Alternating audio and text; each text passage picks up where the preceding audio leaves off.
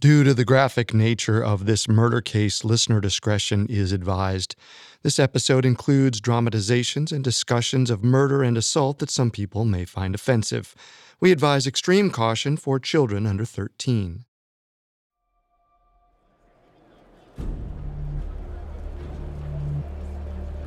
On June 18, 1840, throngs of people gathered around London's Old Bailey courthouse, all hoping to gain entrance to the most anticipated trial of their lifetimes. A Swiss immigrant named Francois Courvoisier was finally appearing before a judge. The public had mixed feelings about the 23 year old defendant. On one hand, Courvoisier was accused of the brutal murder of an English aristocrat, 73 year old Lord William Russell. On the other hand, the Swissman had maintained his innocence, and there was reason to speculate that someone, perhaps even London's Metropolitan Police, had planted evidence against him. Everyone in the crowd hoped the truth would be revealed in court. When the door swung open, people fought to get inside. Courvoisier was already seated before the judge and jury, looking more poised than anyone expected. His dark hair was neatly combed to one side, and his face betrayed no panic. The barrister announced that Courvoisier would be pleading not guilty. The trial began somewhat slowly as the prosecution ran through a summary of the case the botched robbery, the bloody crime scene, and the valuables found stashed in Lord Russell's home. But soon, new evidence would come to light.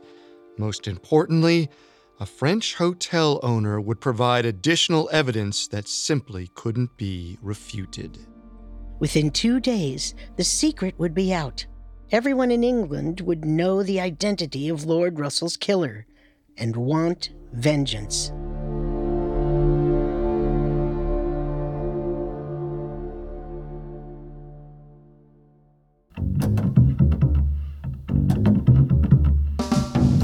Welcome to Solved Murders True Crime Mysteries, a Spotify original from Parcast. I'm your host, Carter Roy. And I'm your host, Wendy McKenzie. Every Wednesday, we step into the world of true crime's most fascinating murder cases and tell the tale of how real life detectives closed the case. You can find episodes of Solved Murders and all other Spotify originals from Parcast for free exclusively on Spotify. This is our second episode on the 1840 murder of Lord William Russell. Last week, we followed Metropolitan Police as they investigated the gruesome crime and zeroed in on Francois Courvoisier as their prime suspect. This week, we'll hear the killer's confessions and reconstruct the crime that terrified Victorian England. We have all that and more coming up. Stay with us. Hi, I'm Blair. Want to hear something scary? Join me as I read the creepiest urban legends, folk tales, and ghost stories that I learn on my travels around the world and that we receive from listeners like you. But only if you think you can handle it. Listen on Spotify or wherever you get your podcasts. Until next time, sweet screams. I'm Tanya Mosley. In 1987, my sister Anita vanished without a trace. Decades later, thanks to DNA, we found her. But that's only the beginning of the story. She Has a Name is a new audio documentary that explores the search for redemption, confronting trauma, and healing in the face of unimaginable loss. Subscribe now to Truth Be Told Presents She Has a Name, where every revelation brings us closer to the truth a new true crime podcast from the team behind Up and Vanished. In 2016, adventurer Justin Alexander was invited on a trek by an Indian holy man.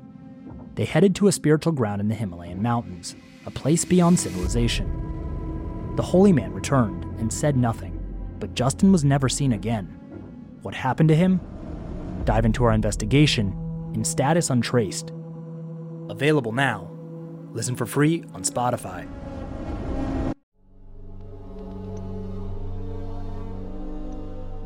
23 year old Francois Courvoisier sat before a judge and jury, at London's Old Bailey Courthouse about six weeks after 73 year old Lord William Russell's throat was slit. During an average trial, Old Bailey's courtroom was sparsely populated. On June 18, 1840, however, an entire section was filled with English aristocrats and royalty, with extra seats brought in. Any remaining room was crowded with commoners. After the barrister ran through the details of the crime in his introduction, the first witness was called Sarah Manser, a 30 something woman with a fierce personality. She had served as Lord Russell's housemaid for three years, and she was the first person to wake and find the house in disarray on the morning of May 6th. Please describe Francois Courvoisier's behavior on the morning you both discovered the body. He was very strange. When I first knocked on his door around oh, it, it must have been around 6:45 a.m. I knocked on his door and when he opened it, he was already fully clothed. I found that quite odd, as he usually sleeps until 8 or so. What about when you let him downstairs? He did seem struck by the state of the house. The best way I can describe him is stilted. It was almost as if he was floating above himself, unable to move or react. Your Honor, I'd like to interject. Go on. Could this not be a simple case of shock? According to my knowledge, it is not uncommon for people to become stilted, as Ms. Manser said, after experiencing something traumatic. I believe you are correct. Furthermore, Ms. Manser, is it not a fact that you were seen aggressing Courvoisier after the discovery of his lordship's corpse? I don't believe so. I never aggressed. Is it not true that you and he had an argument over whether to send a letter or a horse to Lord Russell's son? And is it not a fact that after that argument, you began trying to point police in my client's direction? Could it be possible that you felt affronted, insulted even, and decided to blame Courvoisier for a crime you committed? Of course not. What are you. I rest my case. The defense attacked Sarah relentlessly. They argued that for some unproven reason, she had a vendetta against the Swissman Additionally, the defense pointed out the fact that she could have stolen Lord Russell's cutlery, as two of his silver spoons had already been found in her possession, stolen long before the murder. The maid was cross examined for hours. The prosecution wanted the jurors to believe that she was a trustworthy employee, but by the time she left the stand, the defense had planted a seed of doubt in the jury's mind. Next, Mary Hannell testified. She was a bit older than Sarah and had been working as Lord Russell's cook for around three years.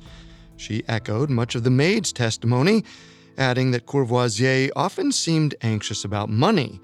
It wasn't unthinkable that the Swissman might have taken some of Lord Russell's riches for himself. But Mary's testimony highlighted the central flaw in the prosecution's case. If all Courvoisier wanted was money, it would have been easy for him to steal small items, coins, or bills. In fact, the substantial amount of cash found in his room suggested he'd been doing that already. It was easy to prove Courvoisier was a thief. Making the case that he'd suddenly jumped from pilfering to outright murder was much more difficult, especially when the prosecution couldn't provide a convincing motive for the crime. The best argument against Courvoisier hinged on the fact that he quarreled with Lord Russell on the evening before the murder. It was possible that the aristocrat threatened to fire his valet, short his wages, or made some other statement that pushed Courvoisier towards violence. Still, this theory was far from conclusive, and the prosecution knew it. Instead of focusing on the details of motive, they decided to lean on the horror of the crime scene itself. This, they likely hoped, would make the jury anxious to put any culprit behind bars. Dr. Henry Elsgood, the physician who examined Lord Russell's body on the morning of May 6th, took the stand. He described the corpse and its near decapitation. Then he revealed a piece of information not formally recorded at the inquest or investigation. Upon first inspection, I found his lordship with a towel covering his face and a scarf pulled up nearly to his neck. It was as if his body had been tucked into bed with care and his face purposely obfuscated. Whoever killed Lord Russell spent time arranging the scene afterwards. And what do you make of the blood? The blood was very puzzling. As I said, Lord Russell died after his carotid artery was severed. This should have resulted in blood spraying everywhere, floor to ceiling. But his lordship's blood was found only on his own body, clothing, and mattress. And in your professional opinion, what might this suggest? It's difficult to say for certain. Lord Russell's pillows were bloodied, so it's possible one was held over his neck to staunch the spray. That would be quite a difficult maneuver, wouldn't it? Yes. But someone who is experienced with balancing trays or multitasking, someone like a valet, for instance, might have the dexterity for such an operation, no? Uh, I'm not sure. In all honesty, I've not the foggiest idea how a single person could pull this off. Very few people were aware of the scarf and towel found over Lord Russell's body. Even more disturbing was the fact that the killer didn't bolt afterwards. They stayed and took their time arranging the body. For jurors, this only made the crime seem more calculated, the murderer more cruel. Furthermore, although Dr. Elsgood didn't say it outright, the relative cleanliness of the scene seemed to suggest a co conspirator one person to hold the knife and one to staunch the spray of blood. But reputable rumors surrounding the case poked holes in the physician's theory. These rumors stemmed from a statement allegedly made by one of Lord Russell's neighbors. The neighbor said that after midnight on the night of Lord Russell's murder, he saw the figure of a tall, slim man dart across the home's second level. He hadn't come forward initially because he didn't want to explain his own motives for being in the neighborhood. He'd been at a married woman's home, having an affair. But soon, the neighbor must have realized that if he didn't report the sighting, the killer might never be caught. Plus, the phantom had looked so bizarre. It moved quickly, but was visibly nude. If this report was true, then the initial lack of evidence made total sense. Officers couldn't find the killer's bloodied clothing because he hadn't been wearing any. Furthermore, the neighbor identified the murderer as a man. This would absolve Sarah and Mary. These rumors didn't look good for the valet, but his defense was at the ready.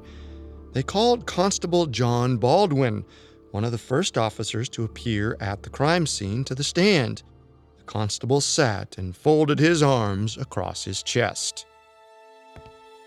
I understand you've been quite close to my client since his arrest.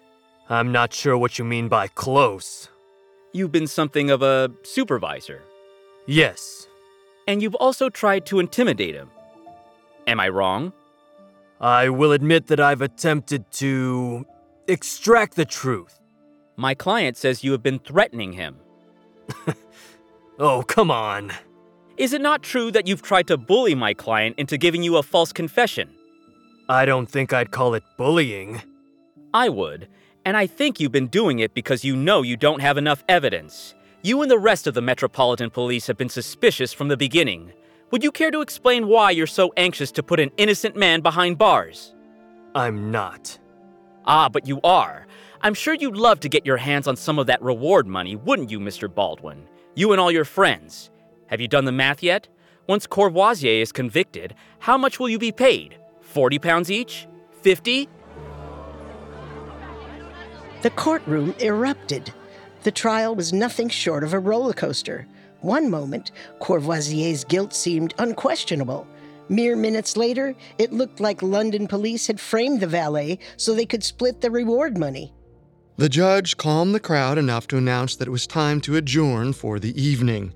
People buzzed as they pushed and shoved their way outside. In the midst of this chaos, a wild eyed man made his way to the prosecution's bench. He introduced himself as Richard Cummings. He spoke quickly, insisting a member of the prosecution follow him to London's Leicester Square first thing the next morning.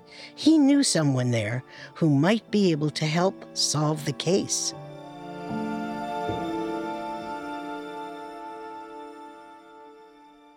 Coming up, the prosecution finds Lord Russell's stolen cutlery and discovers the identity of his killer. Hi, it's Carter from Parcast Network.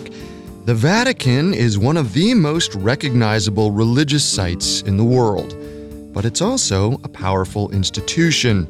Its unique history full of secrecy.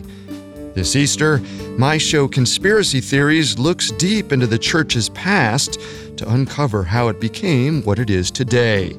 Starting April 5th, our new four part miniseries, Mysteries of the Vatican, dives in to examine some of the most prominent conspiracy theories surrounding this mysterious organization. From the church's sordid rise to power, to prophetic visions, and even assassination attempts. Follow the Spotify original from Parcast, Conspiracy Theories, to hear Mysteries of the Vatican. New episodes air every Monday and Wednesday, free on Spotify or wherever you get your podcasts. This episode is brought to you by Etsy. Sound the gifting panic alarm. You need to get an amazing gift. Wait, no, the perfect gift. Relax. Now you can use gift mode on Etsy.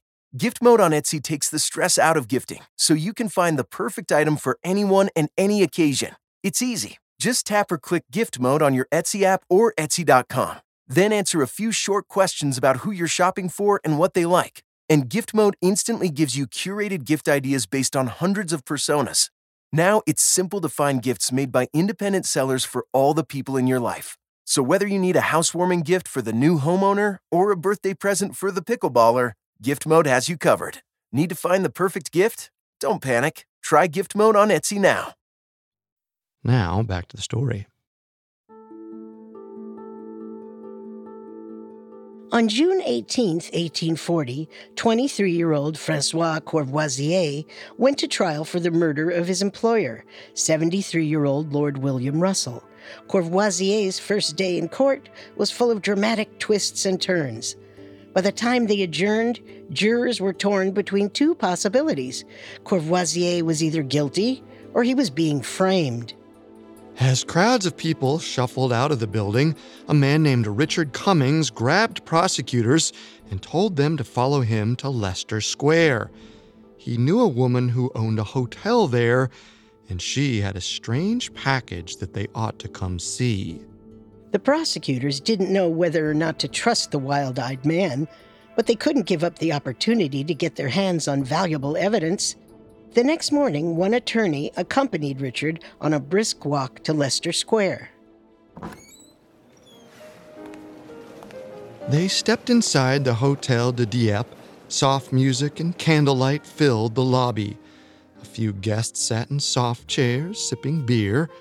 Richard Cummings introduced the prosecutor to the owner of the establishment, a dark haired Frenchwoman named Charlotte Piolaine. Lovely to meet you. Richard tells me you've got something that might help us put Lord Russell's killer behind bars?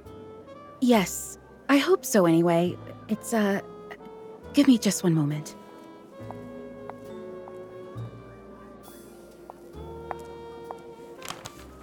A parcel. Someone sent you this? No, about six weeks ago, in early May, that Swiss fellow brought it in. He asked me to store it for him. Why would he ask you? I don't know, really.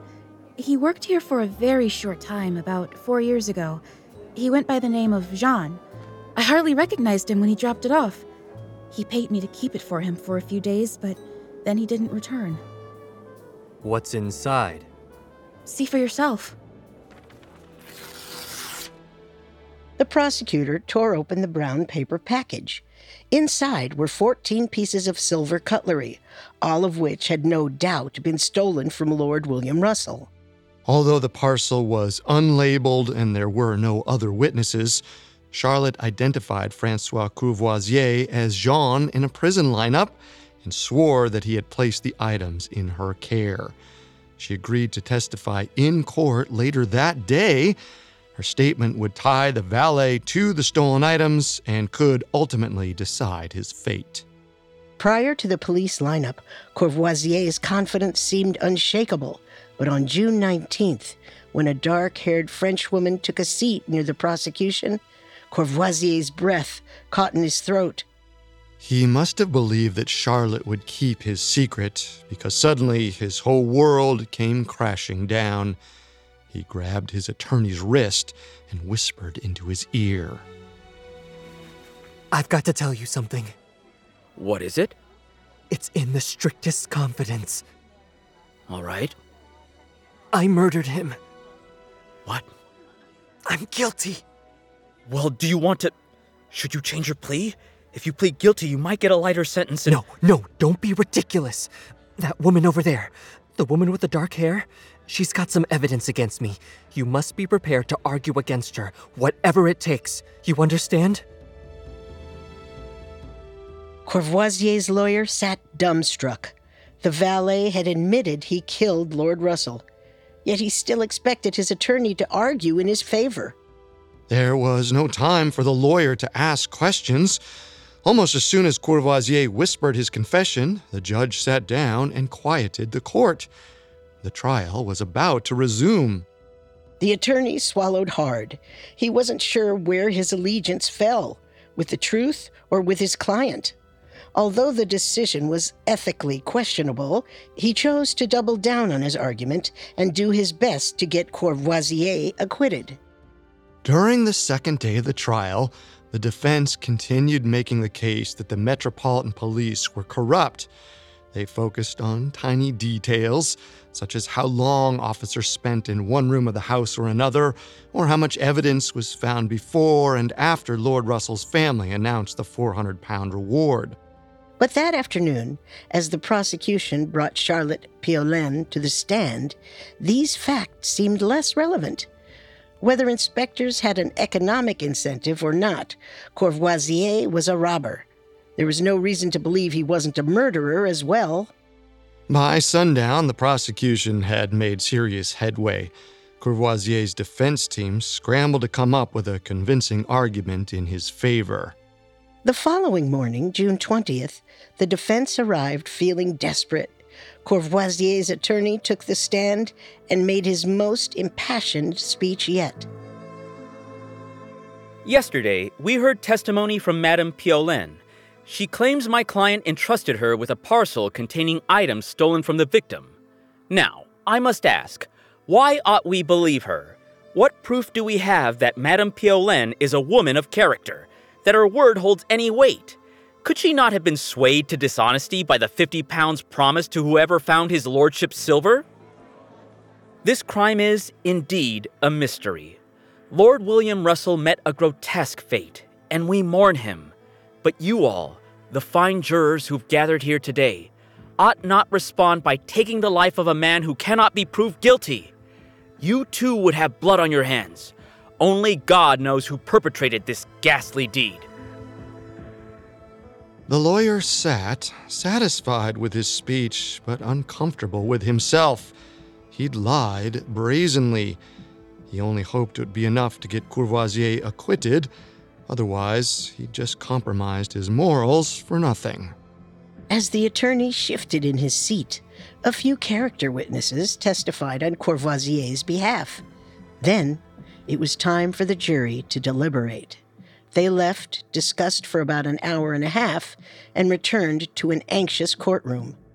The judge stepped forward to announce their ruling. Francois Courvoisier, you have been found guilty by unanimous verdict.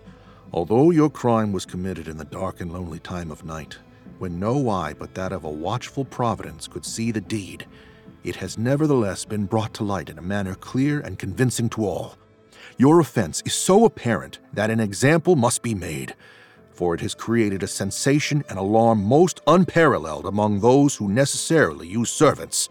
You will be hanged, and may God have mercy on your sinful soul. Although the verdict was decisive, Courvoisier's face showed no emotion. He was frozen, just like he had been on the morning Lord Russell's body was discovered. Guards led the 23 year old Swissman out of the courtroom and brought him straight to London's Newgate prison. He would stay behind bars until his execution just two weeks later on July 6, 1840. Before Courvoisier went to the gallows, though, Metropolitan Police had questions. Lots of them. On June 22nd, an undersheriff named Thomas Flower sat down with the valet. He was very frank. He told the 23 year old that his hours left on Earth were dwindling, and in his final days, he ought to give police a full confession. Otherwise, his secrets would die with him, and the whole of England would be left wondering how and why he committed his crime. Courvoisier was surprisingly happy to oblige. He spent several hours answering Sheriff Flower's questions and giving a full rundown of events. He told the officer on the Friday before the murder, I began feeling dissatisfied with my place. My job, that is. It would look bad to quit a position so soon after starting, so I was searching for some way to get his lordship to discharge me. I had a mind to rob the house, without Lord Russell knowing it was me, of course. I had hoped he would assume I had been negligent and let me go. In future jobs, I could say I'd been fired unjustly.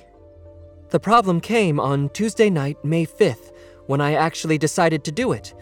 I was in the middle of ransacking the place when old Russell came ambling down the stairs. He caught me in the act, we argued, and he told me I would be fired in the morning. He then went back up to bed. Now, you can imagine how frantic I felt. If word got out that I was a thief, I'd never find another job in England. I decided then and there that my only option was to kill the old man and make sure no one ever found out about our quarrel.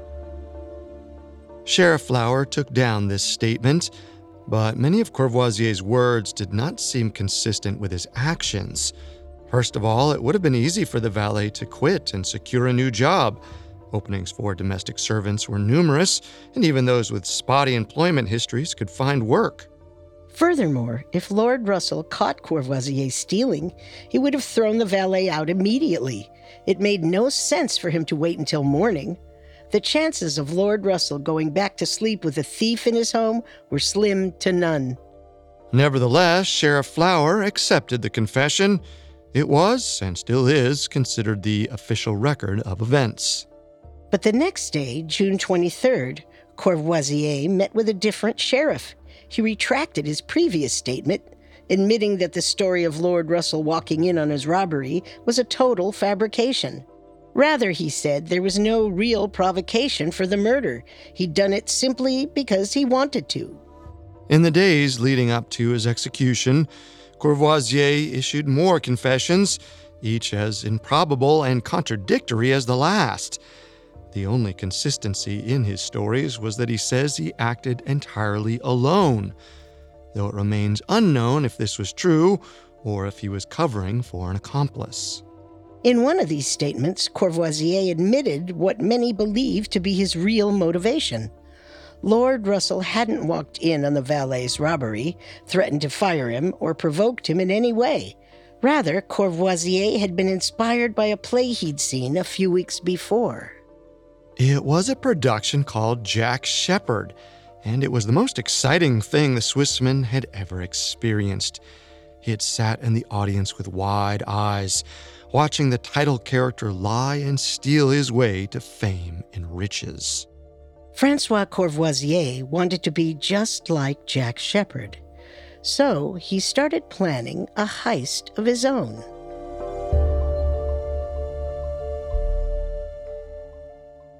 Up next, we go back to the night of Lord William Russell's perplexing death.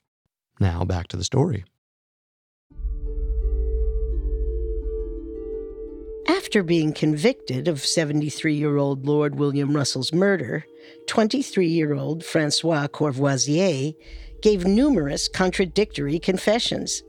His exact reason for killing his employer remains a matter of debate but some believe he was inspired by a play called Jack Sheppard. Courvoisier told police that after watching the production and reading the book it was based on, he found himself drawn to the title character's daring criminal lifestyle. He wanted to live like Jack Sheppard, and he would start by stealing from his employer. At first, Courvoisier lifted cash, coins, and other small items from Lord Russell's home. He packaged up 14 pieces of silver cutlery and gave the parcel to his previous employer, Charlotte Piolaine, for safekeeping. It's unclear when Courvoisier decided to jump from petty theft to outright burglary. It's also uncertain when and why Courvoisier began to consider murder. In some confessions, he told authorities an argument left him angry with his employer. Other times, Courvoisier said Lord Russell walked in on the robbery, which made the valet believe he had no choice but to kill the old man. A few of Courvoisier's statements offered no explanation at all. Exactly what transpired at 14 Norfolk Street on the night of May 5, 1840, will likely always remain a mystery. However, using the available evidence, we can reconstruct the crime with as much accuracy as possible. We know a few things for certain. A little after 5 p.m. on May 5th, Lord Russell returned home from a local club. He walked in grumbling about his careless valet. Courvoisier had forgotten to send him a carriage. Courvoisier! Yes, my lord? Has something of particular importance occupied you this afternoon? Um, I. Oh. My, I'm so sorry. I don't ask very much of you. Even the worst servant ought to be able to send a carriage on time. I'm not a young man anymore, Courvoisier. I rely on my employees to help me manage. If I can't trust you to assist me, then why should I employ you? I understand, my lord. I promise it won't happen again.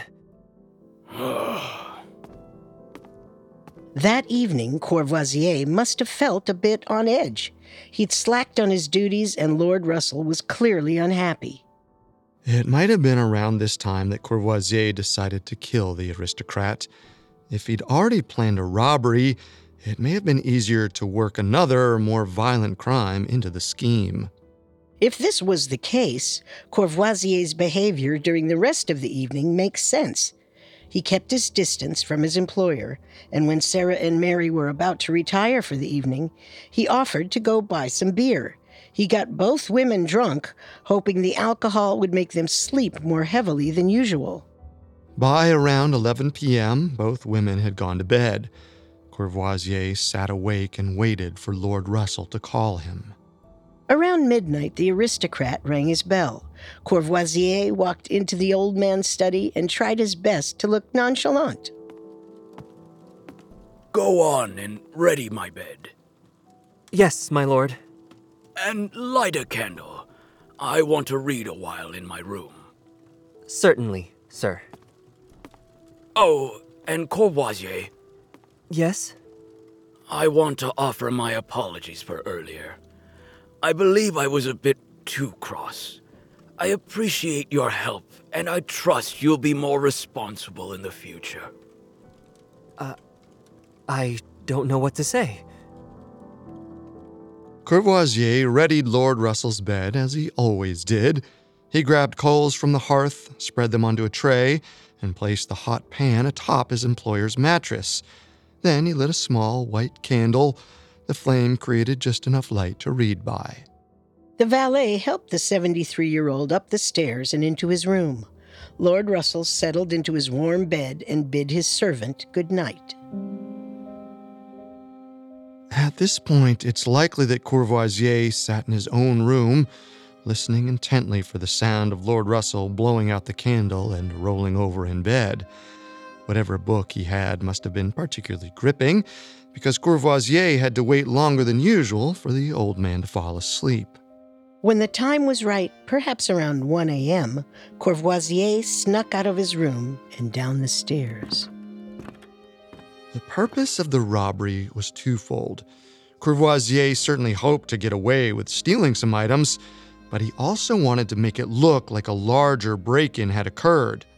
He took things he thought he could hide gold coins, small pieces of jewelry, and cash. He squirreled his treasures away in places that he assumed nobody would look, like beneath the baseboards in his room, underneath the hearthstone, and wedged between the metal pieces of a sink. Then he staged a larger burglary. He stacked valuables near the front entrance and scattered silver cutlery across the dining room table. He damaged the back door to make it look like somebody had broken in. If Courvoisier had stopped there, his scheme might have worked. But he kept going. Perhaps because his employer came downstairs and caught him stealing, or because he was still angry about being reprimanded that evening, or simply because he wanted to be like the infamous criminal Jack Sheppard, Francois Courvoisier grabbed a knife and tiptoed towards Lord Russell's bedroom. Halfway up the stairs, Courvoisier stopped. There was sure to be a lot of blood. Stained garments would be a dead giveaway, so, according to the rumors, he shed his clothing.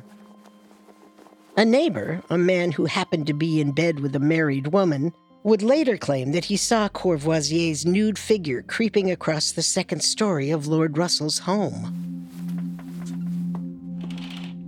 What is it? Did you see that? Uh, see what? I think one of the neighbor's servants is having a night similar to our own. you ought to give them some privacy then. The man assumed Lord Russell's servant was sleeping with someone, be it a fellow servant or a lover he had snuck inside. Either way, the rumored neighbor felt a bit of camaraderie with the naked phantom. They were both engaging in a secret romance, or so he thought. As the witness climbed back into bed, Courvoisier slipped out of sight and into Lord Russell's room. In all his confessions, Courvoisier refused to give details about how he committed the murder. He spoke of it only in vague terms, saying things like, I drew the knife across his throat. He appeared to die instantly. These statements suggest an ease that's entirely incompatible with the physical evidence. Lord Russell was found nearly decapitated. His carotid artery and trachea were both severed. It would have taken substantial strength and effort to wound the aristocrat so severely. Furthermore, Courvoisier couldn't, or wouldn't, adequately explain the placement of Lord Russell's blood. When questioned, he simply said he used a towel to wipe the blood off his hand and knife. He didn't mention the pillow or scarf which seemed to have been used to stop the spray. When the carotid artery was severed, blood should have shot up and out. Instead, it had all seeped down into the mattress. Courvoisier could have been lying for any number of reasons. For example, it's possible that he had a co conspirator. Some have speculated that Henry Carr, the friend who came to visit him on the afternoon of May 5th, actually helped Courvoisier perpetrate the crime. Although there's little evidence to support this, Henry could have staged part of the robbery and staunched the spray of Lord Russell's blood. However, there's another explanation that seems more likely. Claire Harman, the author of a book on the case entitled Murder by the Book The Crime That Shocked Dickens's London, suggested that cutting Lord Russell's throat may have been another one of Courvoisier's attempts at misdirection. Perhaps just as the valet tried to cover up a small robbery with a larger one, he tried to hide the true nature of Lord Russell's murder by covering it with something more extreme. Harman speculates that the actual cause of Lord Russell's death may have been strangulation. If the aristocrat caught Courvoisier stealing, a physical altercation might have ensued. Courvoisier could have strangled Lord Russell in a moment of blind rage or panic. Then, in order to make the murder look like the work of a more brutal criminal, Courvoisier might have placed the aristocrat's body in bed and cut his throat. This would explain the blood perfectly. If Lord Russell was already dead, it would drip down into the mattress instead of spraying up towards the ceiling. But if this theory is true, it leaves one unresolved question. Courvoisier gained nothing by lying about the manner of Lord Russell's death once he was in prison. He'd already been convicted and sentenced to death, so it didn't make sense for him to hide the truth, unless he simply didn't care about coming clean and only wanted to be a criminal hero like Jack Sheppard. Jack Sheppard was notorious for his crimes, and Francois Courvoisier may have been seeking the same kind of infamy. He could have made the crime scene purposely gruesome. if only to make it more horrifying, more memorable. And then he muddied public perception by offering conflicting confessions about the murder. However, it happened, Lord Russell suffered a cruel death. Courvoisier snuck back out of his employer's room, rinsed the blood off his body, cleaned the knife, and then went to bed. One would guess he didn't sleep much. When Sarah pounded on his bedroom door before sunrise, he was already awake and fully dressed. He ran downstairs and tried his best to act shocked. Someone's robbed us. That's what I said.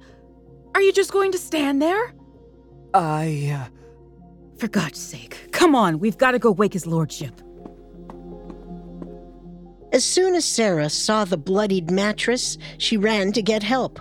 Courvoisier insisted he was innocent from that morning up to the second day of his trial, when he saw Charlotte Piolaine and realized the jig was up. Charlotte's testimony convinced the jury he was guilty. The judge announced a punishment of death by hanging, and Courvoisier's execution was scheduled for 16 days later on July 6, 1840. It is estimated that some 40,000 people showed up to watch Francois Courvoisier hang. The crowd included people from every background, from servants to members of the royal family. Even Charles Dickens was in attendance. Courvoisier's death, like all public hangings, was a grisly affair. The horror of the execution traumatized a generation of Londoners. After Courvoisier died, people remained confused about the crime and distrustful of their neighbors and servants. Even today, nearly two centuries later, people are still searching for the truth about why Courvoisier killed Lord Russell. Some are hopeful for solid answers, but the likelihood of a modern researcher pulling back the curtain of mystery is slim. All we know for sure is that Francois Courvoisier committed a ghastly crime, and he took his secrets to the grave.